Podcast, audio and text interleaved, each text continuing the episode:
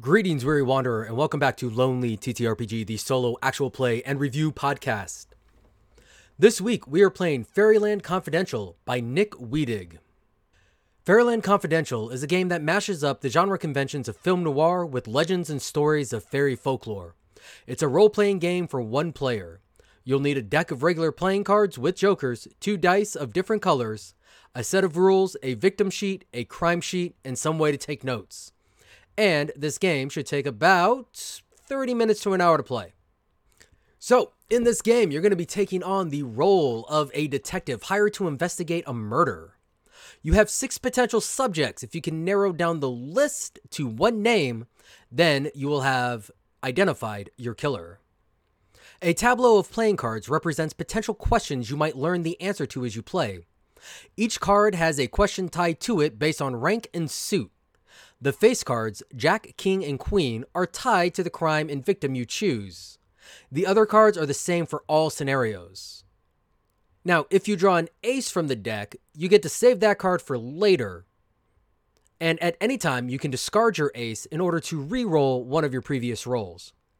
And jokers are a surprise twist to the story that helps you out by lowering one of your two main stats, either danger or tribulation, which we will talk about here in a minute.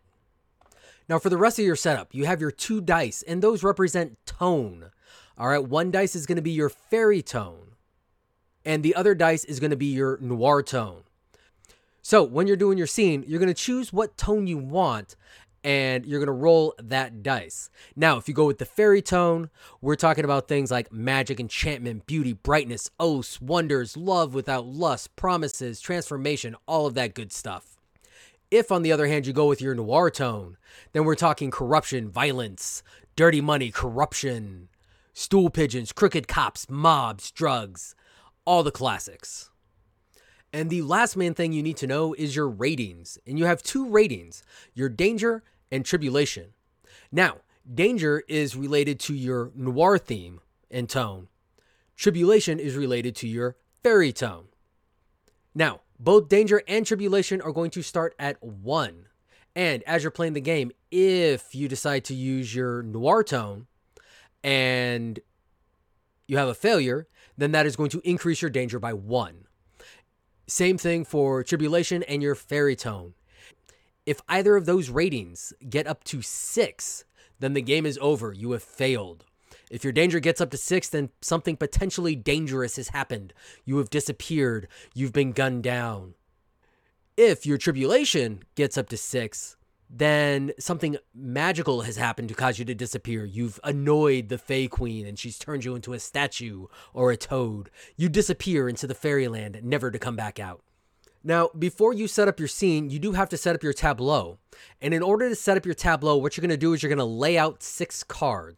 Now, the first time you do this, you are going to remove any face cards, aces, or jokers. And you're going to shuffle those back into your deck. Now, once you have your six cards laid out, you're going to arrange them from lowest card to highest card. If you have two cards that are the same number, then you will then arrange them by suit, with clubs being the lowest, then hearts, spades, then diamonds. If you have any trouble remembering this, just think of the mnemonic chaste. Now, once you have your tableau laid out, then you can start your first scene. And to do that, you are going to roll both dice. And from those dice, you're going to choose the corresponding card and the corresponding suspect. Now, you can do this in any order that you want. So if you roll a two and a four, you can choose the second card and the fourth suspect or the fourth card and the second suspect.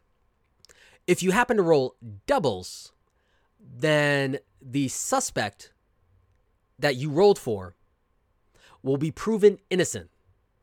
In addition, once you have a king or queen out on the board, if you roll for the king or queen, then that suspect will also be proven innocent. So you've rolled your dice, you've determined your question and your suspect. And now it's time to figure out how the answer is going to go. At that point, you choose what tone you want to use, either noir or fairy, and you roll that dice. If your die roll is equal to or lower than your current rating for danger or tribulation, then congratulations, nothing happens. If, on the other hand, it is higher, then at that point, you will raise your danger or your tribulation by one. And make sure you describe how that happens in your scene. Now, when rolling for your question and suspect, if you happen to have multiple innocent suspects and your roll could indicate an innocent or a guilty suspect, you have to choose the guilty suspect.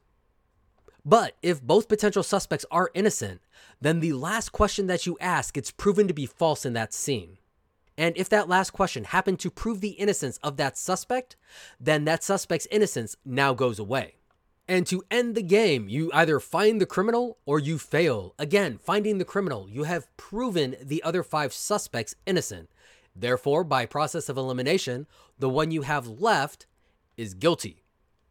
Failure is when your danger or your tribulation reach six.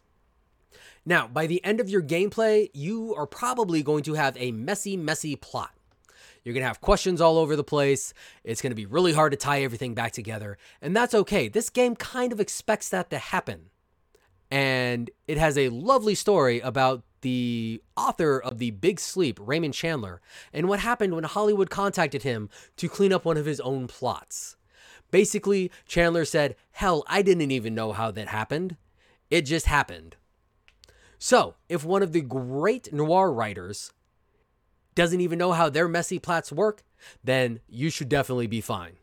Now, at the back of the book, you're going to have six different cases. Three cases are going to be labeled the victim, and three cases are going to be labeled the crime. So, the victim case is going to give you who the victim is, who got murdered. The crime case is going to give you some information about a crime that happened that you now need to tie into the victim.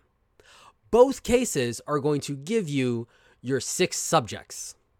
So, diving right on into gameplay, I have already chosen my crime and my victim through random roll. For my victim, I got too greedy and too deep. The victim Monty Calder, human mining magnate. He built up his mining company through shady business dealings and lucrative government contracts, and a lot of underpaid fairy labor. Kobolds are mine spirits. They live underground and were notorious for scaring away miners and causing mine collapses. Calder had the bright idea to hire the kobolds as miners instead of humans. These mine spirits could sniff out veins of precious metal and were immune to mine collapses. And they didn't ask for much, just some cobalt ore. Eventually, the kobolds realized they were being duped, though. Now the mine is shut down by a strike. The kobolds won't work until they're paid human level wages. Anger and recrimination on both sides of the picket line. Maybe enough to lead to a murder. And for your suspects from this, you have Fribble, the Kobold labor union organizer and true believer in the cause. Through hard work, he's gotten all the mine spirits to stop all work until they get the same pay and respect as human workers would get. You also have Millie Holback, human, former overseer of the mines, now unemployed and angry drunk. She's pissed off the kobolds are taking jobs from her human crew. Is she angry enough to do something about it? And finally, Vivian Calder, the victim's estranged wife a member of a notorious crime family who was trying to build herself a life in legitimate business. But when she found Calder was stepping out on her, she went right back to the mob. And for our crime, we have With the Fishes. The crime. When Farouk Al Ghamdi opened his fishmonger shop, he found the victim's dead body floating in a large tank that he used to store live lobsters and crabs. The victim had drowned in the tank, which was locked from the outside. An ogre named Fisheye had recently set up an illegal gambling joint in Farouk's storage room.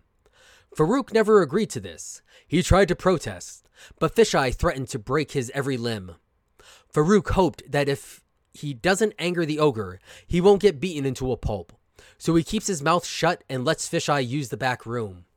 Farouk isn't the only one who's unhappy with Fisheye.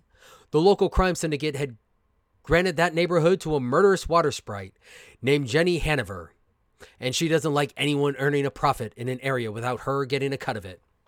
She's threatened Fisheye before, but not acted yet. So for our suspects here, we have Jenny Hanover, a Undine water spirit who works for the local criminal syndicate and claims territory surrounding Farouk's shop. Hanover was implicated but never convicted of drowning several men in the river nearby. Fisheye, an ogre exiled from the fairy kingdoms. Ogres are violent and stupid and kill on a whim, but even an ogre is smart enough to dispose of a body far from their home, aren't they? And Farouk Al Ghamdi, a human seafood merchant caught up in the world of crime beyond his control. He's nervous that he'll be arrested for the casino in his back room, but he's more afraid of angering the ogre that runs it, so he keeps his mouth shut. So, first things first, a couple things that we need to get out of the way. For our dice, my digital dice on Roll20 will be my noir dice, and this metal dice in the actual real world will be my noir dice. Finally, I will be using my actual deck of playing cards uh, because I find Roll20 is way too finicky to set that up. So, setting up our tableau at first. How unfortunate. I did pull a king and a joker so I had to put those back. All right, so our, for our first tableau, we have the five of clubs, the five of spades, the six of diamonds, the seven of hearts, the nine of hearts, the ten of diamonds. And for our first roll, we got two fives. Outstanding. So that means that the nine of hearts will be our first question. But we will also be removing Fribble, the union leader, as a suspect. So, diving right on in. God, I hate this town. Every day, just another sign of depravity and hatred. And you would think that, you would think that with the presence of the magical, that we wouldn't have to worry about these things. But it doesn't help anything. Just last week, the kobolds announced that they were going on strike. And what happens today? I get woken up with a message that I need to go to some fish market and find that the miner who was in charge of the operation that the kobolds were striking against was found face first in a lobster tank. Now, ain't that just a perfect kettle of fish right there? Of course, the first place I went to was going to be to the union organizer. After all, that would be the prime suspect right there. Talking with this Fribble character. Tried to find out what secret he had and what he might know. Apparently, apparently part of the problem is that some money kept disappearing from the mine and it seems to be tied with the it seems to be tied with one of the mobs. Now this makes for some interesting issues as there's a lot of mob connections going on right now. We had Calder's ex wife with her strong connections. Word has it that she ran back to uh, she ran back to those connections when Calder started having a little bit of hanky panky on the side. Then of course you got you got old Hanover, who is the local boss in charge of the neighborhood in which Calder's body was found. And this low level punk fish eyes who seemed to be running some sort of operation that was irritating everybody on all sides. So it's hard to say which which crime organization was taking a little off the top. But there were plenty of it going around. Regardless of the regardless of the issue, while talking with Fribble, he was with the he was with the picket lines all night. You know, one thing about them kobolds, they don't need a whole lot of sleep. They just they just stayed up all night picketing and shouting. And there are at least a dozen witnesses on both sides who can attest to the fact that Fribble was there. So it looks like we're going to have to go back to the drawing board. It's not going to be as open and shut as I was hoping. All right, and as I have removed a card from my tableau, I need to draw another card to replace it, and I got myself the Two of Diamonds. But before moving on, before moving on, I do need to make a roll. I forgot to do that beforehand. I apologize. We're going to go with noir tone. Since I did bring up the mob in this, we're going to go with our noir tone. And we're looking for a one. And I got a four. So my danger is going to go up to two. So, like I said, when that happens, make sure you include something in your scene that increases the danger. We're dealing with three different like criminal organizations here though, so I think I think you will allow me to just say that that all in itself is pretty dangerous. All right, so moving on to our next question. All right, I rolled a 3 and a 3. Outstanding. So that is going to be another that is going to be another suspect cleared. So, first of all, that is going to be our 5 of spades. We'll get to that question in just a second. The suspect who will be cleared is Millie Hoback, the former the former overseer and now angry drunk. And for her, I really want to roll fairy, but I have a feeling that she would not be too pleased with the fairies either. So we're gonna have to roll another. We're gonna have to roll another noir tone for this. It doesn't seem in character that somebody who lost their job to a fairy tale creature would then go to the fairy dive bars. All right, but I rolled a two, so that meets my danger and means that my danger doesn't go up, which means that we can just answer the question. So the five of spades. When and where did this suspect last see the victim alive? I tracked down old Minnie Hoback, former foreman at the at the mine, at least before Calder started hiring all the kobolds. It's a little difficult to find her at first, till I heard about the tap she's been running up in all the uh, local dives in the area. So it's just a process of elimination from there. Find a place with cheap drinks and dark corners and just start checking them off for where she has and hasn't used up all her credit. I did manage to track her down at the dirty shaft, where she was just practically asleep at the bar. Took a little bit of coaxing, but I finally got her to answer some questions. But it seems that since Calder fired her a couple months ago, she hasn't been near any of that spot since.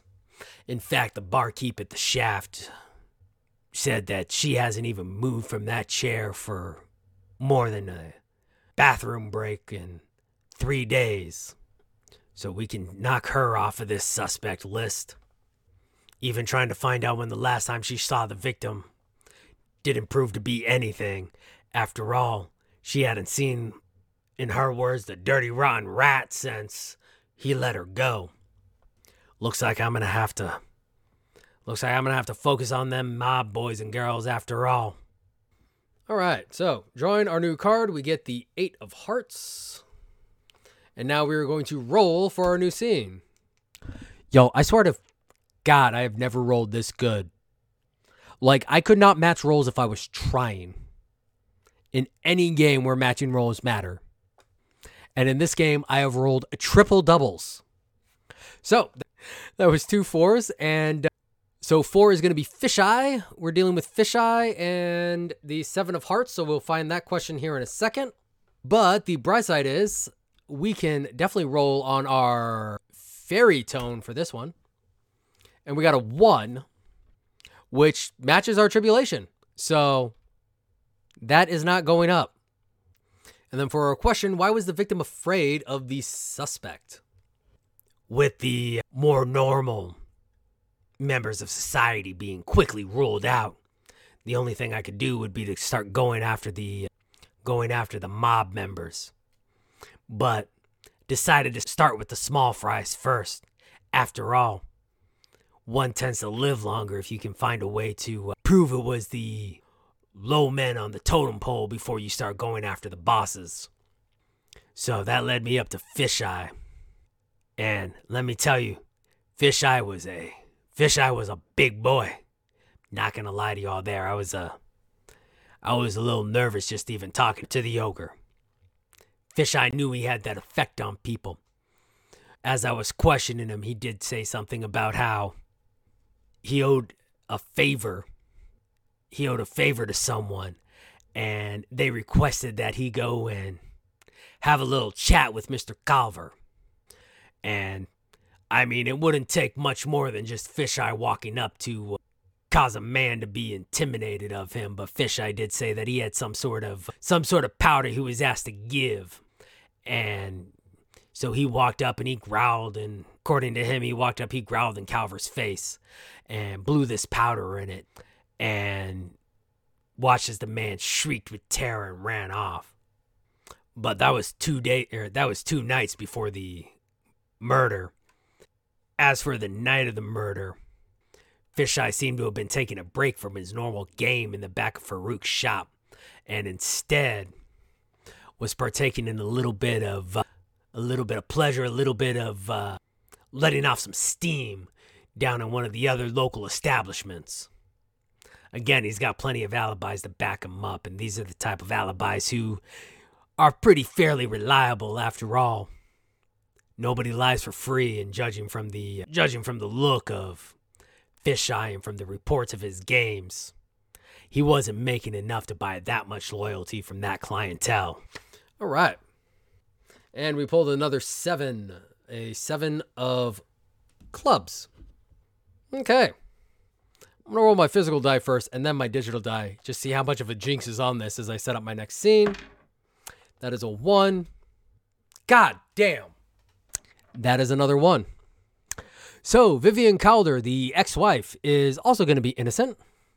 Let's do another fairy roll on this. And that is another one, which matches my tribulation. So that doesn't go up. And we can proceed on as normal. All right, so for the two of diamonds, how might this suspect benefit from the crime being committed? Well, that's an easy one. The next stop at the after Fisheye was with the uh, ex-wife. Now, she certainly has the easiest alibi of all. After all, Calver was walking around on her, and on paper, he certainly ran a profitable organization. On top of that, having a mining operation might be quite the boon for some of the mobs around the area. Very easy to uh, explain sudden wealth if you have a mine. All of a sudden, you have a sudden influx of gold. Well, that's just because your miner struck a nice vein. So she certainly had a lot to benefit from. She certainly had a lot to benefit from Calder disappearing and quietly dying. However, Seems that she had started to move on as well. When going to conduct the interview, I found her with a I found her with a new man, or well, a new elf. And it seems as if they had gotten pretty chummy in the past couple weeks. Now, fairy magic it does a lot, but one thing that you can count on with elves is that an elf is not going to attack you first. They will defend a slight they will defend a they will defend themselves, but they're not going to attack you. They're not going to lie to you. After all, what point would it make, especially to a human? These elves, they live for centuries. What does it matter what one little decades long lifespan means?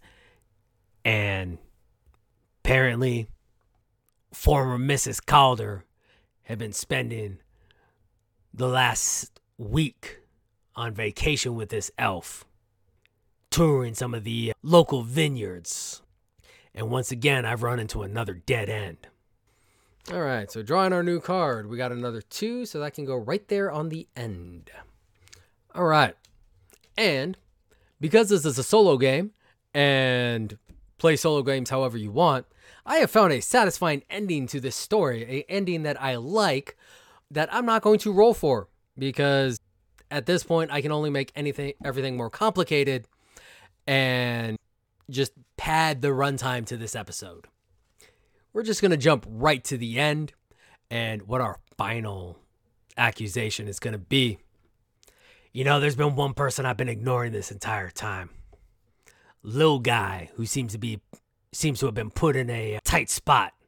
You know, just trying to make a business, trying to make a living.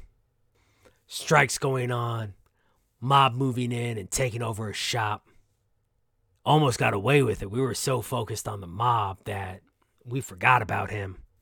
But Farouk just seemed to want his shop back. And what better way, what better way than to reclaim his shop with the least amount of confrontation possible? than to take care of this controversial minor. After all, all the all the suspects are built in. The union could have done it. The mob likely did it. You know, and if we had focused on the mob like we ended up doing, that would lead us down several pathways that would have eventually led to Fisheye clearing out, either through arrest or promotion. It was a good plan. I almost admire the man for the plan. Just one thing he never took into account is that soon as you get blood on your hands, that's it. There's not much more you can do with your life. Especially in this case, as he's about to spend the rest of his life making big rocks into small rocks. And that is Fairyland Confidential. This is a great game. This is a brilliant game. I really enjoy this. This had so many fun little mechanics to it. I really enjoyed the I, I definitely enjoyed the mechanics of how the suspects were built, how the questions were built, how you determined what suspects and what questions to ask. That was great. And that adds a lot of replayability to the game because even if you get the same cases, you're not necessarily going to get the same case. So that offers plenty of replayability, that offers plenty of chances for new things to happen. I'm not honestly I'm not sure how I feel about the tone. The tone like it's an interesting mechanic. I'm probably not good enough to pull it off. So that is definitely one like that is definitely a mechanic where your mileage may vary. It might just be a case of you enjoy how that stuff works and you're good at switching between noir and fairy tales. Unfortunately, I grew up on the Disney versions and not the classic versions. So it is harder for me to go dark with the fairy tales. Like I can do it. I have been doing a lot of re-education you know, especially thanks to thanks to other great programs like the Myths and Legends podcast. That's a great podcast if you haven't heard it. But still, you know, it's it's one of those when I think of fairy tales, I immediately think of the Disney versions. So that definitely gives the fairy tone a lot lighter of a feeling to the noir. So, like I said, for me, hard to switch between those two tones. But if you can do it, great if you can't, yeah, whatever. You can still have fun with it. Like, you know, you just focus on, you know, you just focus on the more magical elements as opposed to the, you know, more stab in the back elements. But like I said, great game. Really, really fun mechanics. I definitely enjoyed that. I definitely enjoyed the different case files and how those all kind of work together. You know, it might be fun to see them write some more for a supplemental release. That way you have some more stuff to draw on. But the ones that you have definitely give you a lot of options and a lot of fun to play with for a while. But that is Fairyland Confidential. If you want to find it, you can find it on itch for the low, low price of name your own. Make sure you at least toss a dollar or two to the creator. They're suggesting five.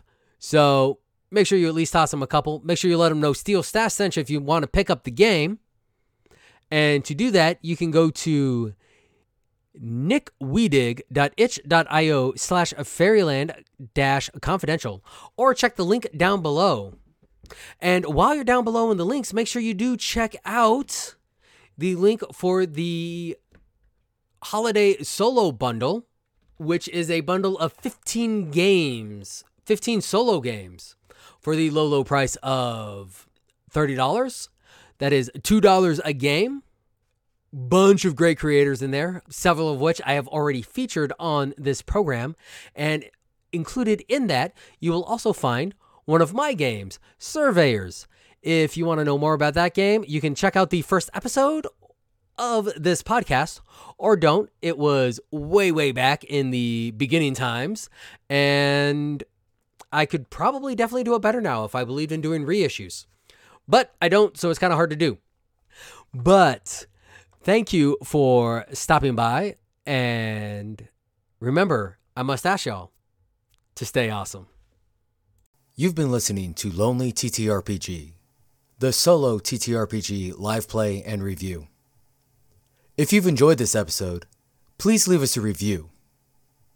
You can also reach us at Twitter at BDDC underscore pod or at Black Dragon Dungeon Company at gmail.com. If you really like us, you can consider supporting us on Patreon at patreon.com slash Black Dragon Dungeon Company. Thank you so much.